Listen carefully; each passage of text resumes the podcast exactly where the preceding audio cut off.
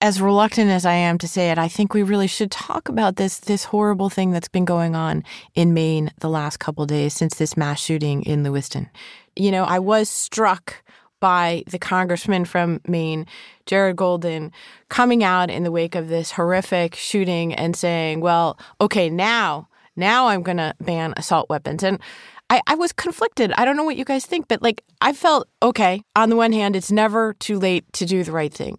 On the other hand, was this really the thing that caused you to realize that these guns were a problem? I mean, do we have to wait till every single member of Congress has experienced this personally in their district? And Susan called this out on what used to be called Twitter, and I thought it was really good to point out that mm. somebody can change their mind That's on true. this issue. That's true. Um, but I, it honestly, I'm, I'm, I'm worrying about this because I have a, I have a child who lives up in Maine right now, right. and I'm not worried that she's in personal danger but the whole whole area where she is is in lockdown. Yeah. And and it's just unthinkable what happened and that they have these kinds of weapons in the hands of someone who's so mentally ill and that there was not even the ability of all the people around him who were concerned to stop it yeah. because there's no real red flag law that, that that can take a gun like that out of someone's hands. And and I mean we know this, but the craziest fact of all is that the polls overwhelmingly show that Americans are desperate for change on yes. these things. And it's not alone on that. Issue after issue after issue,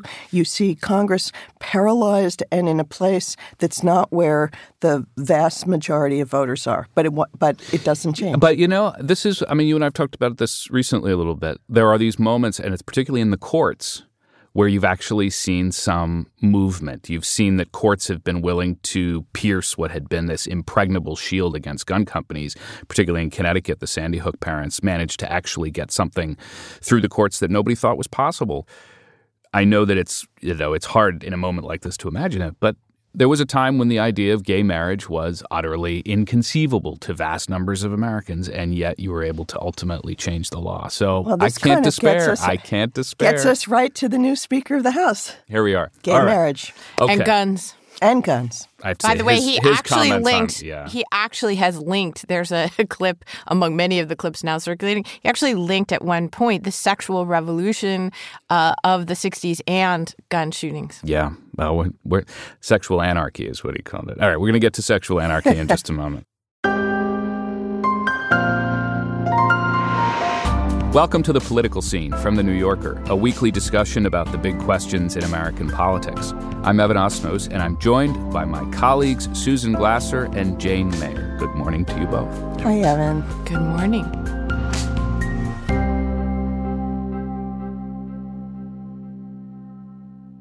Over the last year on this podcast, we've talked a lot about the metastasis of the big lie, the totally false belief in Republican circles that the 2020 election was stolen from Donald Trump. It is, of course, a fantasy, but this week, that strain of magical thinking collided with reality in two big and very different ways. First, some of Donald Trump's most loyal associates have abruptly renounced their crackpot election theories in court, nearly all in the course of pleading guilty in an effort to avoid harsher sentences in their cases. The second reality cuts the other way. It's the genuinely remarkable ascent of Mike Johnson to Speaker of the House.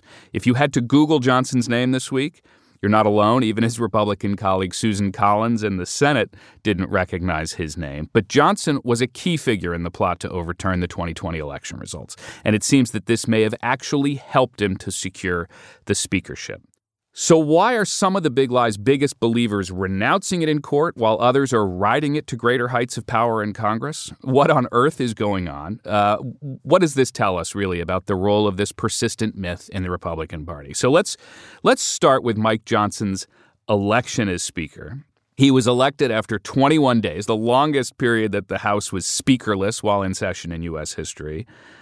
But before we get into who he is and what he believes, here's your moment to announce that you were prescient on this man. Did either of you see this coming? Did you spend a lot of time with Mike Johnson? um, anyone who tells you that they knew Mike Johnson was going to be speaker, including Mike Johnson, before Wednesday is not telling the truth. I mean, I have to admit, I've even been down to his district. Wow. Not that long ago, I was in Shreveport, Good credentials. Louisiana. That's good.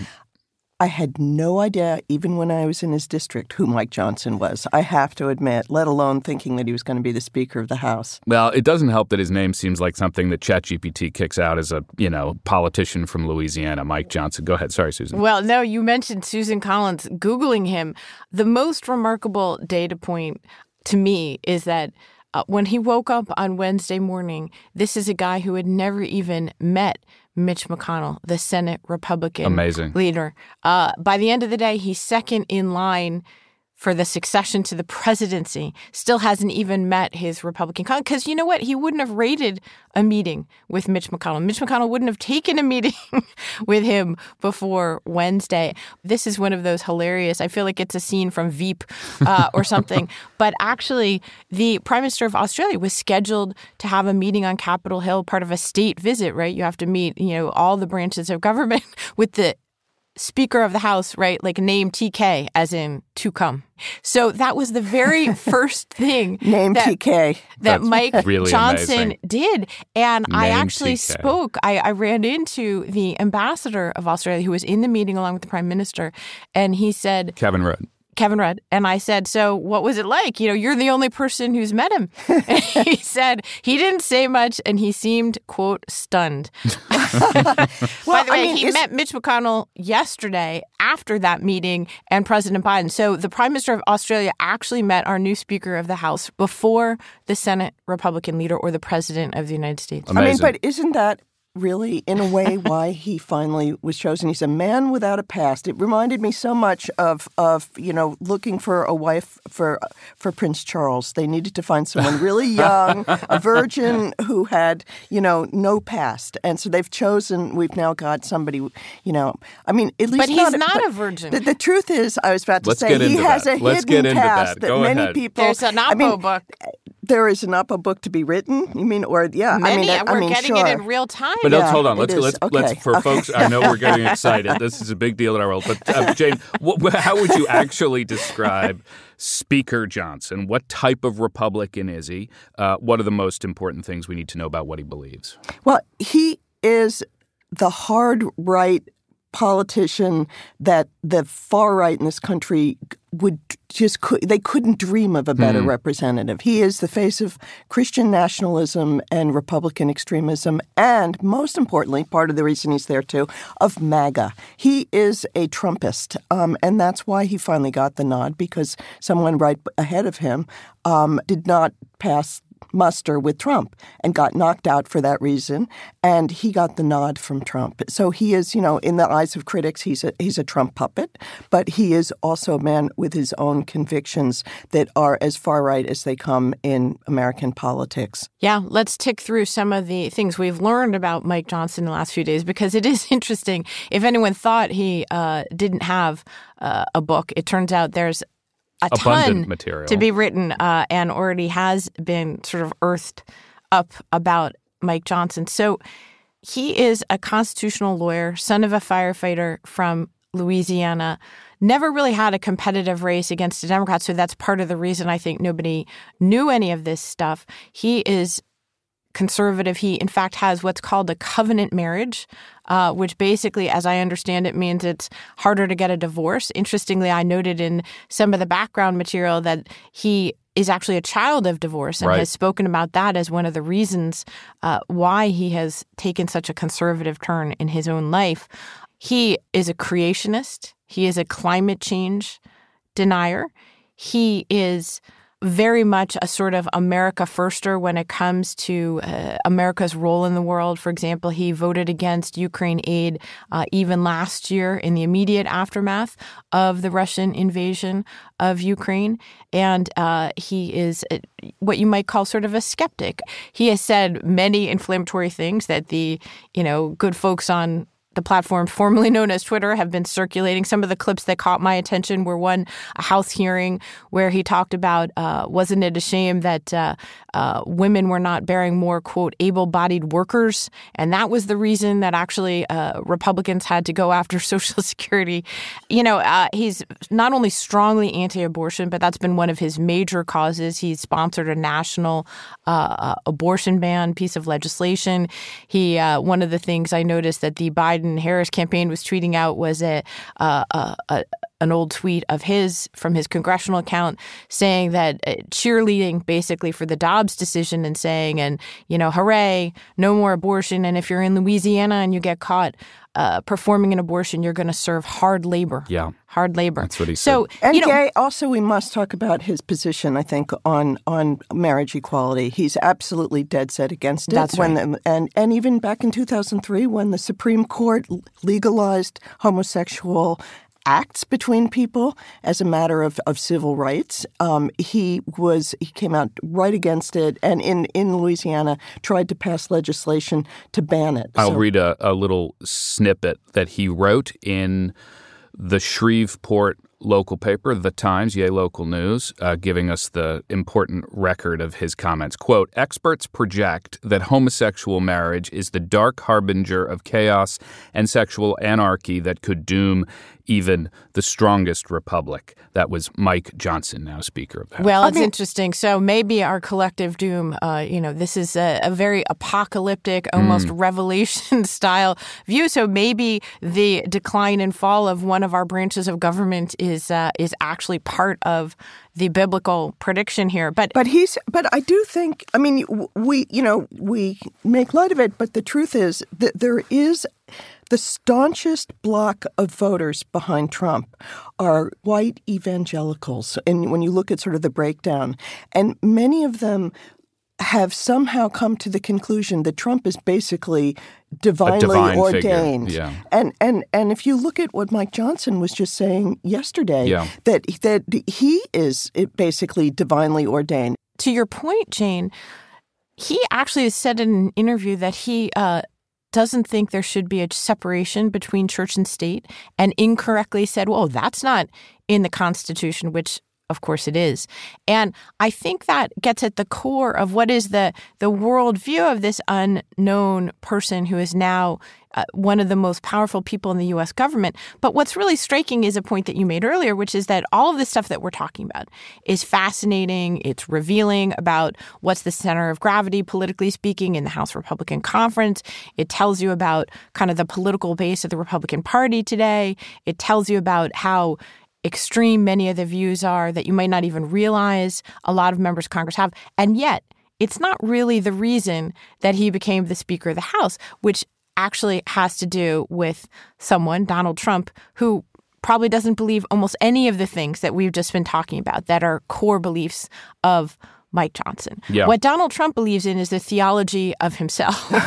and in his theology, which has now become the de facto ideology of the Republican Party, especially the Republican conference in the House of Representatives, his litmus test, which he's now succeeded in getting Republicans essentially to endorse as their litmus test, is did you or did you not try to block the election of Joe Biden as president of the United States in January of 2021? And what's interesting here is that two thirds of the House Republican Conference actually voted against the certification of Biden's election uh, on that horrible day that we all remember so well. Say But that again. I mean, for two people who aren't thirds, listening, two two-thirds, thirds. This was after. They literally walked the- over the broken glass mob. in the U.S. Capitol itself, and by and, and and I should point out that even Kevin McCarthy, the late lamented Kevin McCarthy, Speaker, perceived as more of an establishment type, uh, he also joined in. I will add, too, that two people who opposed uh, the uh, effort to overturn the election then fell in line. People like Chip Roy of Texas. So this is an important point that, that, that the unanimous important. vote for this guy, Mike Johnson, includes Republicans who, for a brief period of time, uh, opposed this effort and have now fallen in completely. Right. Ken Buck, in fact, uh, actually went. He went on like basically every national media outlet over the last few weeks and said, "We can't have Right. an election denier." As the Speaker of the House, and I'm going to vote against that. And yet, he went ahead and he went along with Mike Johnson. But my point was that, you know, the bulk of this conference voted not to certify Biden's election. But there are very few who played leading roles. That's right. And one of them briefly emerged as a candidate for speaker, and that was Jim Jordan. But he is a, you know, almost the opposite of Johnson in the sense that he's this very high profile figure, polarizing, divisive. He's almost, you know, among those who pay attention, he's a household name. And it seemed like it was that nature of Jordan as being such a lightning rod that caused some Republicans uh, to say, wait a minute, are we sure we want this guy? So they turned then to Johnson, who essentially had the same record as Jim Jordan, but without the kind of Fox TV News fame.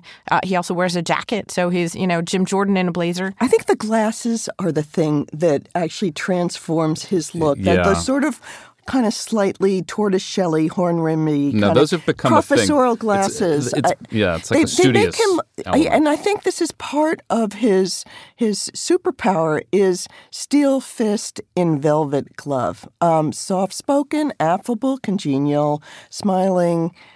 But just unrelentingly hardline. Well, what's um, and interesting- and being a constitutional lawyer, I Yeah. think you cannot underestimate what that background of his is as having been a lawyer for what's now called Alliance Defending Freedom, which is this growing power in the legal world, an organization that sets itself up as the anti or opposite of the ACLU about sort of taking biblical values and enforcing them through the courts on the rest of the country. And, you know, he's someone who's a smooth operator, basically, and knows how to argue. I think it's important too to recognize that, you know, I think if people were following politics two decades ago, they would have known about neocons. And one of the things that you've helped us do, Jane, I think, is focus on theocons as a new fact of our lives, sort of these theocratic believers uh, who fuse the politics, the conservative movement with the Trumpist techniques and the Trumpist kind of nihilism. That is a, a really meaningful new fact in our politics that doesn't often get pulled out I mean, and you've written about so it clearly. too, about the extreme right. I mean, for people who are listening and want to know more about this, there's some really good writers on this subject. I wanted to just bring to Hmm. Like who- to the who light. do you think is well, worth so there is when you mentioned theocons. There's a very good book called The Theocons Mm-hmm. by Damon Linker, who was part of the Catholic right and still is a Catholic conservative. But he kind of tells about the inside of what it's like. I think um, the people who I have learned so much from include. Um, uh, Anne Nelson, Sarah Posner, Katherine Stewart. They've all written fantastic books on this, and and you know it seemed like a niche area, but. I would say now that we have a speaker from this and a very hardcore alliance with this group with Trumpism, it's really worth learning And more that's about. it. hugely valuable news you can use, folks. But I think it's really important because Trump disdains these people and yet is transactional enough to have understood that that was the core of who voted in the Republican Party and who he needed to.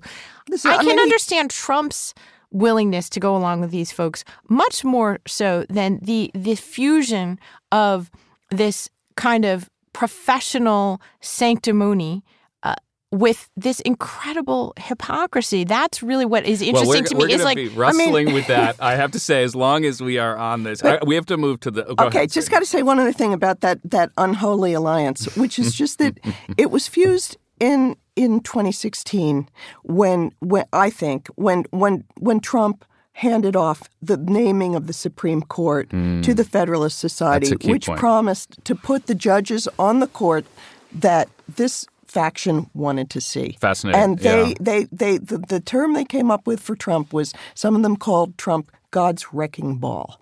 And they knew he wasn't one of them, but he was going to wreck the the obstacles of the 20th century modernism that they wanted to knock out of the way in order to bring us back to biblical inerrancy. right, a the- wrecking ball being a 13th century piece of technology. Let's remember. well, I did see there was the you know our our colleagues on the humor side of uh, the New Yorker, I believe, put out uh, the piece that called him the very best House Speaker of the 17th century.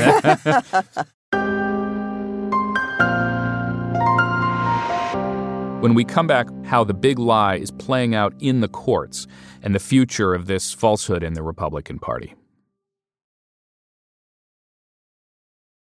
The other half of the news this week on the uh, 2020 election lie is, of course, what happened in court in Georgia. And I, I think in some ways this is almost uh, as surprising as the uh, elevation of Mike Johnson. The idea that you now have three lawyers aligned with Trump who have um, begun to cave, collapse, fall like dominoes. In the space of a week, you had Kenneth Chesebro, uh, Sidney Powell, Jenna Ellis. You know, these are, uh, particularly in Ellis's case, these are people who were on TV in the most impassioned terms declaring their belief in uh, Donald Trump's false claims to have won the election. And by the way, I will add that CNN has reported that prosecutors have discussed potential plea deals with at least six others in that case. So, to both of you guys, what or who in this has sort of surprised you most? Was there uh, one of these uh, plea deals that made you say, well, now actually maybe this thing is beginning to turn? Well, remember that the theory of the case in Georgia was. Uh, Fani Willis, the DA, had this idea from the very beginning that she was going to frame this as a as a RICO trial, as a as a almost a, a mob trial, and roll up together the lower ranking figures in this alleged conspiracy, along with the boss, the big guy himself, Donald Trump. And always the, the notion was that you would pressure some of the lower ranking figures to plead guilty, to turn, to provide evidence on those higher up the chain. And so, in part, we're seeing that theory of the case uh, kick in. Now, one question, of course, is how directly does any of this uh, testimony that they've now secured with these uh, plea bargains, how directly does that implicate Donald Trump or some of those in his inner circle? We can talk about the somewhat different strategy that's being pursued in federal court by uh, the federal prosecutor, Jack Smith, because to me, the actually the biggest potential development does involve Trump's former White House chief right. of staff, Mark Meadows, and his apparent cooperation with prosecutors in the federal case because I think that, you know, Mark Meadows was in the room for just about everything. He was Trump's key advisor. He the prospect of him testifying against Trump, even if he did it in federal court, he would also presumably then have that testimony in the state court as well. To me, that's something that would directly implicate Trump. Whereas these other three lawyers, I'm sort of still agnostic on the question of how much that would actually hurt the former president. There was some talk at the time that Sidney Powell's, uh, the nature of her plea deal might not impact him. Jenna Ellis, however, has had a lot of one on one dealing, so it's possible that she may be in a greater position to provide. What, what's your sense of this, Jane, in terms of what, uh, what matters here? Well, I mean, I think you know what we're seeing is that this these three got in some ways relatively light sentences. And so we've only seen one side of the equation. They got off kind of light. What did they give in exchange for that? And mm. and that is in a black box at this point. I mean, I would think that each of them has um, some important information to offer in exchange for those kinds of light sentences, or they wouldn't have gotten off the way that they did. Um, I, I, I, agree with Susan that that basically Meadows. If you thought Cassidy Hutchinson knew a lot, think about her boss, Mark Meadows. Um, he he's in a hmm. position to know everything. Um, but but will he tell? I mean, we did a whole show on Mark Meadows and how incredibly slippery he is.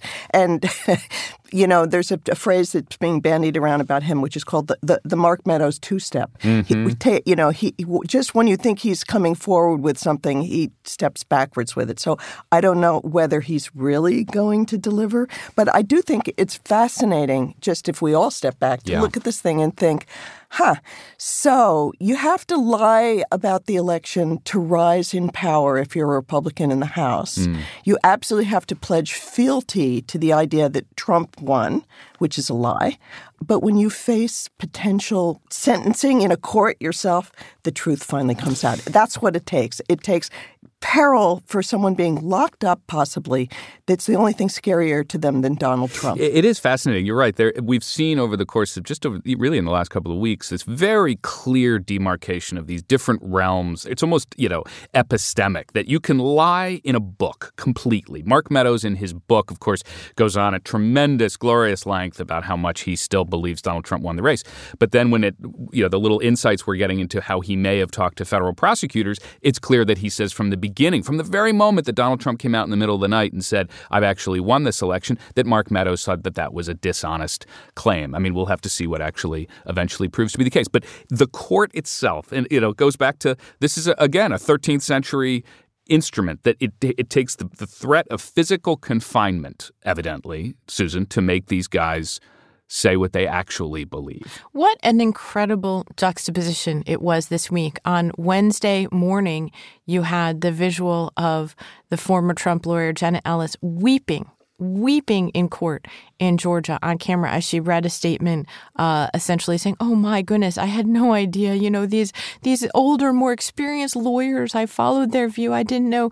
You know, this is a woman who had basically gotten her job by going on Fox News and lying to the American public about the election. Donald Trump uh, watched her on television, was a big fan of hers, and uh, you know that's the kind of legal quote unquote defense that he wanted after the 2020 election. Right. So it's not a crime to lie to the American public dot dot dot except when it is. And so on the very same day she's in the court reading out this statement you have one of the most important architects. That's the phrase that the New York Times used when it went back and re-examined sort of how did January 6th come to be that they used for the then obscure Congressman Mike Johnson ascending to power the same day. So Jane, your point I think is is really an important one. Lying on behalf of Donald Trump has become actually the essential prerequisite to power in the Republican controlled House of Representatives. At the same time, it is an imminent cause of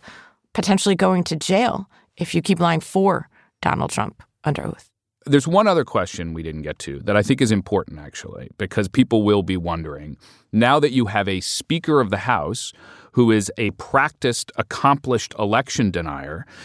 How should we think about the impact on 2024? Does that mean that he actually is going to be in a position to uh, perpetuate and advance that, uh, assuming that Donald Trump denies losing the election in 24? Well, it is, I think, a, relevant question, which tells you in and of itself uh, a lot about the state of our politics. Uh, Joe Biden was actually asked this question the other day. He, he cut it off with a very curt no. Right. But look, the Speaker of the House has a lot of power, but this is something where the procedures are spelled out in, in some real detail in the Electoral Count Act. The first and most important thing to note is that it's the new Congress, not the old Congress, that meets on January 6th, according to this law, to uh, uh, receive the certification of the results from the Electoral College. Let's just pause on it. Be very clear, meaning that, in effect, that by the time that they gather uh, for the equivalent of January 6th in 2025. It will be January 6th. It's a, by law, it's stipulated to meet on that day. The new Congress will already have been sworn in. What that means is that if Republicans keep the House, uh, keep con- control of the House, there is a chance that Johnson could still be the Speaker.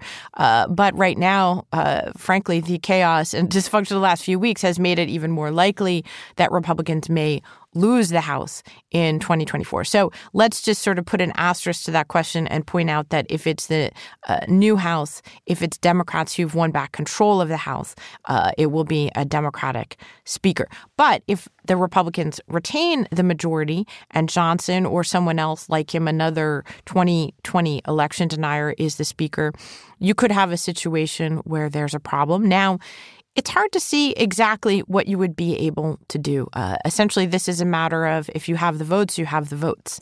But well, there is one nightmare scenario that um, I have seen written about. I think Jesse Wegman at the hmm. New York Times wrote about this, which is the possibility that if there's a third party in the election that steals uh, enough votes so that neither part, neither the Democrats nor Republicans have a majority of the electoral votes. At that point, the election goes to the House. Um, and at that point, there really is an opportunity for the Speaker of the House to have a tremendous amount of power. Meaning that if there, if no single party has achieved an absolute majority, right, then it would go straight to the House. Then it goes to the House. Well, one thing that, which is a nightmare scenario, I will tell you one thing that is uh, encouraging a bit, I think, if you're interested in the long arc of, of politics and, and legal reform, is that the, the reforms to the Electoral Count Act did establish this baseline that said that you have to get 20% of both chambers to agree to object to the certification of the votes. And then you'd have to get a majority of both chambers to vote to sustain the objection. That is one thing that did come out of, uh, of January January 6th. And for that reason, I think it's worth noting that there are these There have Um, been reforms. there have been reforms. So, right now, I, I guess the fear would be if you have a Republican speaker, just like on January 6th, we never anticipated what Trump and his team actually did on January 6th, which is to take something which we saw as a purely ceremonial exercise and to say, no, actually, that's imbued with potential substance. So, like, I wonder what are the moves that we haven't talked about? What are the possibilities? Could they say, well, these uh, certificates from the state are fraudulent?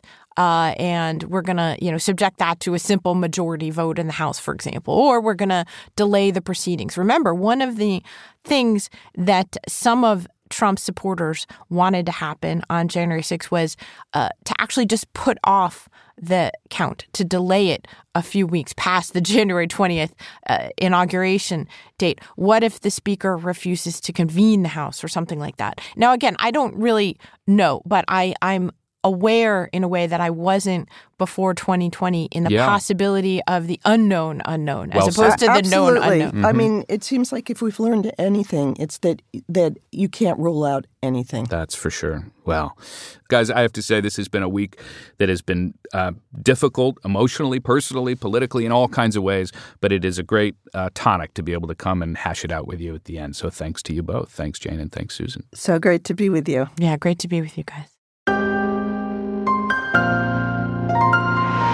This has been the political scene from The New Yorker. I'm Evan Osnos. We had production assistance today from Alex Dalia, Dan Richards, and Gianna Palmer. Stephen Valentino is our executive producer. Our theme music is by Allison Leighton Brown. We'll be back next week, and thank you for listening.